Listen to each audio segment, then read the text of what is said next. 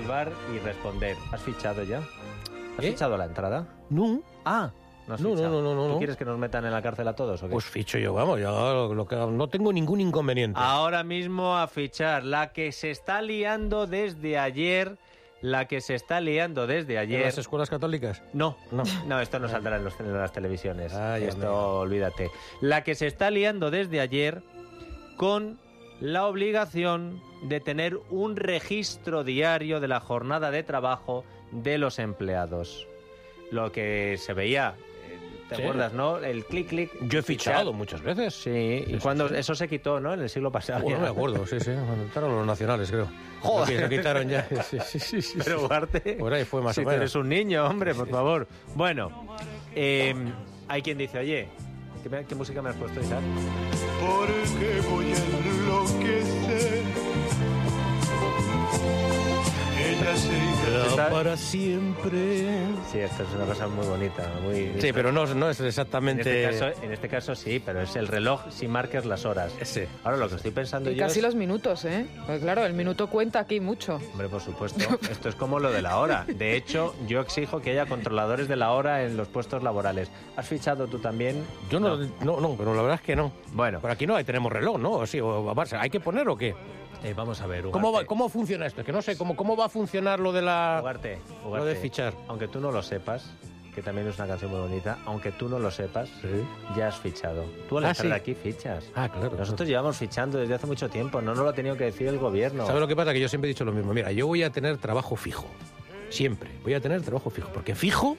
que voy a tener que trabajar. Eso es. Borja, cuéntanos la polémica que se ha organizado, porque todo está siendo un poco caótico, ¿no? Sí, está siendo un poco caótico de esta medida recogida en un Real Decreto que el Gobierno aprobó en marzo. Los sindicatos y la patronal han tenido dos meses de margen para negociar cómo aplicar este registro obligatorio de la jornada laboral. Un registro que las empresas tienen que eh, conservar, Dieter, al menos durante cuatro años. Y si no se aplica esta medida, las sanciones pueden llegar a los seis mil euros. Y esta obligación... Y, Borja, bueno, ¿y qué han dicho? El objetivo de esto es para controlar, pero ¿cuál, cuál es, de qué subyace en esta historia? Eh, vamos a ir paso a paso, porque a tú, depende a quién le preguntes, Ugarte... Te dice una cosa, Te ¿no? dice una cosa y la contraria. Nosotros vamos a contar todo. Venga. Y luego el que nos está escuchando dirá, oye, pues qué buena idea, no se me, ¿por qué no se le habría ocurrido antes? O hoy qué despropósito, pero si esto es del siglo pasado. Sí, sí, sí. A ver, vamos a empezar con los sindicatos. ¿Cuál es la opinión de los sindicatos? Pues nosotros hemos hablado con U G T y con CESIF. El portavoz de este último sindicato, Pedro Pobes, nos ha dicho que le parece que la medida va en buen camino, que es positiva, aunque tiene un pero.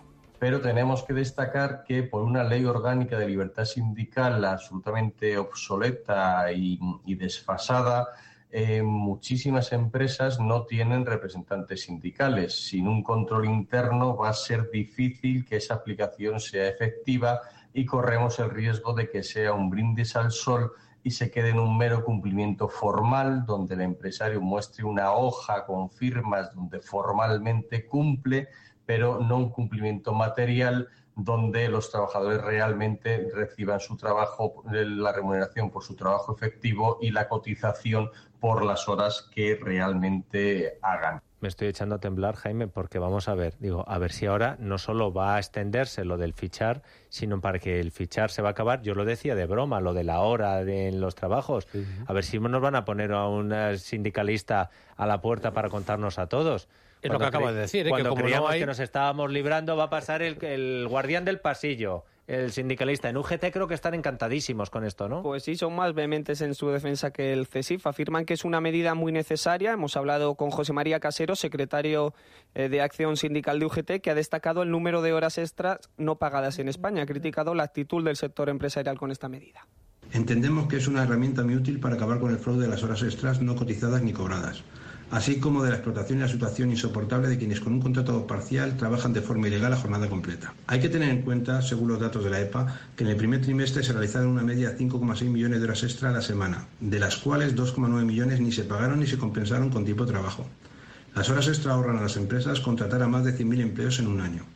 Desde U G T no entendemos la poca responsabilidad de las patronales que, conociendo la medida con más de dos meses, no se hayan sentado para distintas comisiones a negociar la inclusión del control horario. Bueno, pues en U G T, que nos han querido atender también, nos han leído estos argumentos. Y se agradece, ¿eh?, que nos lo expliquen ellos. Sí, ellos han dado la opinión de los sindicatos. Eso es.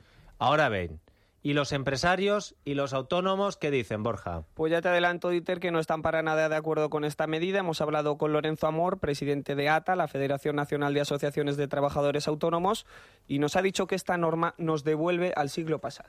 Pedimos al Gobierno que suspenda la aplicación de esta norma hasta que no haya un desarrollo reglamentario que eh, especifique, que contemple todas y cada una de las diferentes especificidades que se presentan en el mundo de las relaciones laborales y de las formas de trabajo. Hay que dar seguridad jurídica a los empresarios, a los autónomos, y esta norma carece de seguridad jurídica, porque en muchas actividades no se sabe en estos momentos cómo se va a aplicar.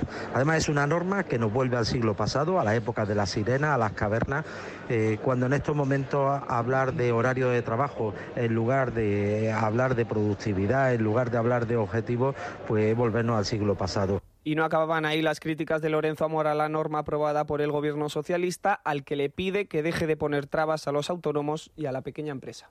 Se vuelve a presumir que todos los empresarios, todos los autónomos en este país son unos defraudadores, que eh, no declaran todas las horas. Mire, esto es como pensar que en este país todos los conductores son unos kamikazes. Todos sabemos que puede haber empresas que tengan eh, o no declaren la hora, eh, persíganla.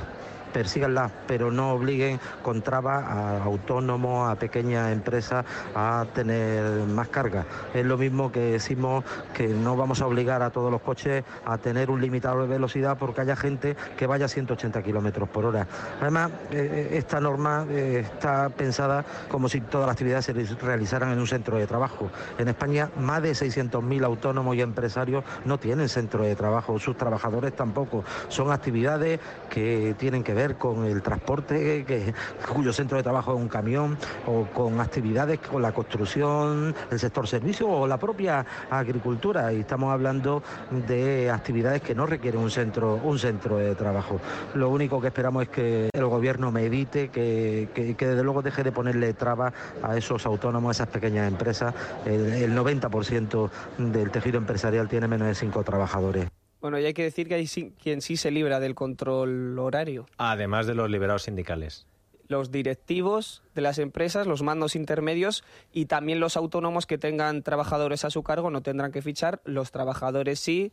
Y bueno, todavía está todo muy confuso, pero se apunta a la, geolo- a, a la geolocalización como forma de control de esos trabajadores móviles, de los que no tengan un lugar fijo de trabajo, como puede ser... ¡Qué bonito, qué bonito! Esto oh, es orwelliano, mira. ¿eh? Sí, sí, sí, sí, sí, señor, sí, señor. La geolocalización. La geolocalización. Sí, señor, sí, señor. Ey, ay, es que estaba yo con los liberados. ¿Qué estabas haciendo el otro día? Sí. A las cuatro y cuarto en el... Tú imagínate, imagínate oh. los de... ¿Cómo se llama la fundación esta de Andalucía? La fundación... la FAFE era, ¿no? Uh-huh. Imagínate que le dicen al tipo ese, dice, oye, qué curioso, ¿no?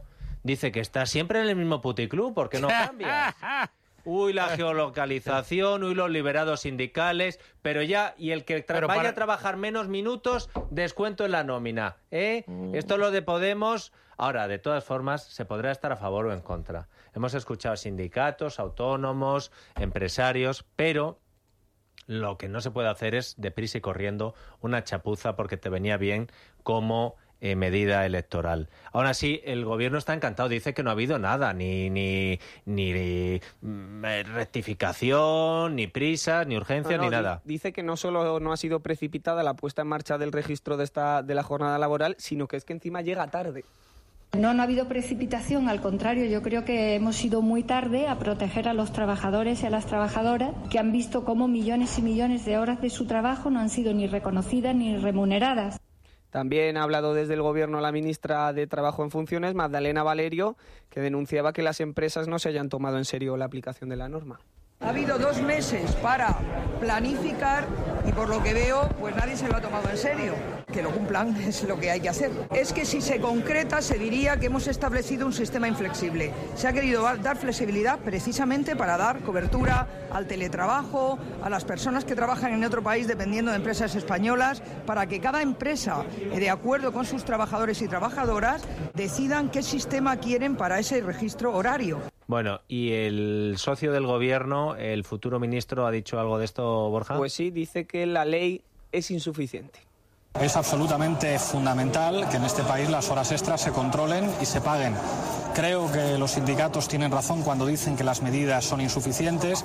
Ese control tiene que ser de, de libre acceso para la inspección de trabajo y para las propias organizaciones sindicales. Si formamos parte del próximo gobierno, y estoy convencido que va a ser así, en este país se van a controlar las horas extras y se van a pagar las horas extras. Vale. O sea que los directivos no van a tener que fichar, que a los curritos, furgoneteros, comerciales y demás le van a poner un geolocalizador y... Y yo de lo, de lo de los liberados sindicales, bueno, eso es lo que me encanta. Saber también si la ficha, pero no vale en la cafeta, ¿eh? No vale en el bar. Tiene que estar en el curro. Los van a geolocalizar también, ¿no? Sí, sí, sí. También veía, ¿te acuerdas aquello de cuando se pillaron a uno que estaba fichando por diecisiete, por no sé supuesto. Qué sitio? Ya estarán pensando, bueno, que la, la, eh, la picaresca española... Ya estarán dándole vueltas. O sea, vamos, deduzco que lo que pretenden es que, claro, que hay, que, que hay mucha gente que de, dicen que trabaja un de más. Deduzco que era una medida populista y electoralista, uh-huh. Y dijeron, vamos a ponerla en marcha rápido, corriendo, porque si no, si te lo tomas en serio de verdad, lo haces, pero, pero haciendo las cosas bien. No, hemos dado dos meses de moratoria, oiga, es que hemos tenido la campaña electoral, ustedes sí. Han dicho que sí y que no. Pero la picaresca española, Ugarte, también se puede aplicar para hacer el bien. Fíjate que, fíjate qué historia nos va a contar Ana. Ayer se celebraron en toda España los exámenes ah, para sí, opositar ¿verdad? A una plaza de enfermería. Miles y miles de personas se presentaron en trece comunidades. Sí, hay unas colas, una... es impresionante ver eso. ¿eh? Para que luego digan que no, no se quiere currar. Bueno, pues hoy hemos podido hablar con cuatro de los que se presentaron ayer. Pero no por oh, si le salió bien o le salió mal, sino por... La picaresca, bueno, picaresca, por... instinto de supervivencia. Exacto, que tuvieron para, atención, dijeron, nosotros nos queremos presentar, pero no en un sitio, en varios. ¿Y cómo, ¿Cómo se hace lo hacemos? ¿Cómo se hace eso? Eh, parecen de Bilbao, ¿eh? Eso te iba a decir. Parecen de Bilbao. No, creo que no son de Bilbao, pero parecen pero... de Bilbao. Dice, oye, chico, ¿no va el otro en Falcon a un concierto? Dice, pues nos alquilamos un avión y nos vamos a examinar en dos ciudades distintas. Ana, cuéntanos esta historia. Sí, por la mañana en Madrid y por la tarde en Pontevedra. Hemos hablado con Mercedes Gómez, una de esas cuatro enfermeras que decidieron hacer el doblete y así tener más oportunidades, ya que en Galicia, en su tierra, se ofertaban apenas ochocientas treinta plazas frente a las más de cinco mil que se disputaban en Madrid. Para ellos fue todo un logro logístico pensado y calculado al minuto y se pasaron el domingo entre las aulas y las alturas. Acabar el examen, coger un taxi que te llevara a la terminal y nada, coger el avión y marchar a Santiago. En Santiago teníamos a mi hermano que nos estaba esperando y para y para Silleda. Pero no un avión cualquiera, se alquilaron un avión, ¿no, Ana? Una avioneta entre los cuatro. No han querido contarnos cuánto no. han invertido, ¿no? No nos han querido contar eh, ni a nosotros ni a los medios de comunicación el coste de ese trayecto en avión, pero aseguran que ha sido una inversión de futuro. Mercedes lleva dieciocho años trabajando de interina y quiere de una vez por todas conseguir una plaza fija. Cree que el esfuerzo físico y económico va a dar sus frutos. Por lo menos en el de, en el de Galicia, para no perder la interinidad, sí. La nota no ha sido tan mala, con lo cual bien, pero bueno, por lo menos eh, bien. Y Madrid todavía no lo sé porque no hemos podido corregir el examen. Un doblete que podrían haber hecho si se lo hubieran propuesto todos los aspirantes, ya que en Galicia daban dos opciones. Tenía la opción de gallego o castellano. Me parece interesante porque es lo primero que he pensado yo. Digo, oye, lo puedes hacer de Galicia a Madrid, pero lo podrías haber hecho de Madrid a Galicia y sí lo podrías haber hecho. Ugarte... Tenemos que seguir esta historia, Ana, para saber, a ver si, si de los cuatro bien. Aprobaron los cuatro, si aprobaron en Madrid o en Galicia, si aprobaron los cuatro sitios. Pero bueno, sitios, no, ¿eh? No me digas que no han querido decir, pero supongo que habrá sido caro pero es una buena... O sea, es, oye, vamos a ver, hay cinco mil plazas en Madrid, eh, o sea, se, se han, han hecho, como si dijéramos, un exceso económico, pero en busca de trabajo, que es lo más digno que hay.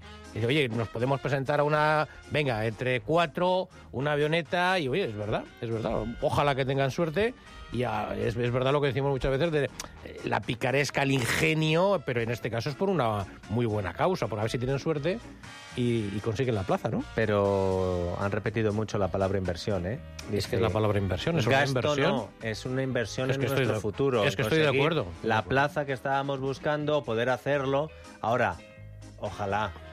Ojalá que, que esa inversión sea rentable. Bueno, a ver si tienen suerte, pero lo han intentado. Desde luego tienen más posibilidades haciendo esto que, que, que no yendo, ¿no? Y al final me imagino que incluso hasta se puede negociar, ¿no? Oye, una... Y lo más importante, pagado de su, de bolsillo. su bolsillo. De su no, bolsillo. No como lo del Falcon, que por cierto... Tenemos noticias de nuestro presidente Nieves, ¿ah, sí? que se ha dado, se ha dado un paseo particular...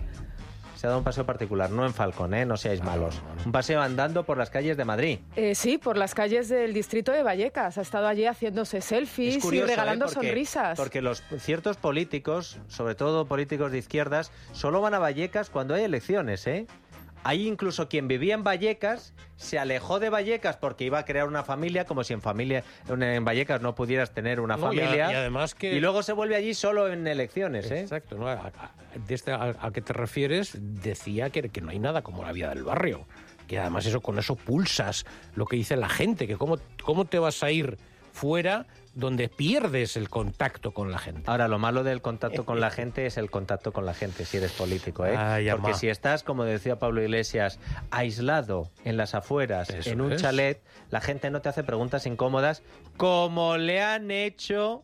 a Pedro Sánchez, que estaba acompañado de Pepu y... Estaba acompañado de Ángel Gabilondo, el candidato a la Comunidad del Partido Socialista, y de Pepu Hernández, candidato del Partido Socialista al Ayuntamiento de Madrid. Y yo creo, yo no he estado en ese paseo y no iba siguiendo las andanzas del presidente Sánchez, pero me fío de lo que cuentan las crónicas y los periodistas que allí han estado. Tenemos crónica de la agencia Europa Press. Tenemos crónica de la agencia Europa Press y Luego bueno... Luego vamos a buscar sonido, Sí, estamos en Marta. ello, estamos en ello. Eh, primero, una periodista de Telecinco, que ha tenido la osadía de preguntarle al presidente, presidente, ¿va a haber luz verde a un gobierno de Podemos? Y en ese momento, ¿qué ha hecho el presidente?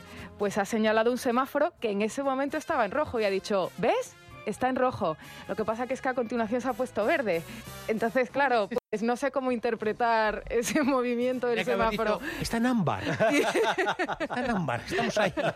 Y luego se le ha acercado pues una vecina que estaba por allí Esas viendo al presidente. ¿eh? Oh. Que dice, vecina, vamos, además no te vamos a ver, Pedro. Sí, sí, sí. ¿Qué me tienes? Edad avanzada, viuda, pensionista, y le ha dicho a Pedro Sánchez, "Oye, presidente, esto de las pensiones eh, ¿van a subir las pensiones?" Y dice Pedro Sánchez, pero si ya las hemos subido, el gobierno de Pedro Sánchez ha subido las pensiones. Y dice, ay, que, que eso venía de antes. Y entonces el presidente, según las crónicas, pues hombre, que se ha quedado así un poquito en una situación incómoda.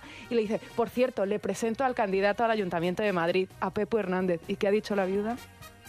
No le conozco. Y a usted le veo por la tele. Bueno, pero calla, que luego ha tenido lo mejor, lo mejor. Un encuentro con un, con un frutero chino. Y entonces estaban allí los periodistas diciéndole al frutero, dele una fruta al presidente, que así queda mejor en la foto. Y oye, pues ese contacto, esa cercanía. Ahí, ahí el frutero chino. Y el frutero chino, yo no sé si porque no conocía el idioma, porque no sabía lo que le estaban pidiendo, no le ha dado nada. Yo creo que le ha entendido perfecto. Sí, el chino, el frutero vamos. chino ha dicho, frutero no, no, chino, que no me no, pero no tonto. Frutero chino no da manzana. Aquí yo no dejo que me sobe el... Eh, frutero chino no da manzana, que luego no paga el... Eso, eso, eso. Dice que, a ver, que luego me va a no paga el... el producto. Dice, de eso nada. Dice, si quiere que compre, muy sencillo. Quiere fruta al presidente, que pague. Que compre unas que esto naranjas. No es como el Falcón. GAES, Nieves, GAES, para escuchar bien a las vecinas de Vallecas. Totalmente, totalmente, a escuchar, porque ya saben que cuando eh, tenemos hambre comemos y cuando sentimos frío nos abrigamos y cuando tenemos problemas auditivos pues no nos ponemos los audífonos porque creemos que son incómodos, que son molestos. Error. Que son grandes, no, error, como dice Jaime Ugarte en GAES. Los audífonos casi invisibles, los más pequeños del mercado, y se puede acercar a un centro GAES, los puede probar sin compromiso y tiene que llamar ahora al novecientos treinta y siete cuarenta cuarenta y siete, novecientos treinta y siete cuarenta cuarenta y siete. Oye, tenemos una tertulia con a ver, lujo. A ver, Carlos Cuesta, bueno. Tomás Cuesta y John uh. Müller. Entonces esto es guerra, ¿eh? Las noticias y empezamos. Es la tarde de Dieter, con Dieter Brandau. Es radio.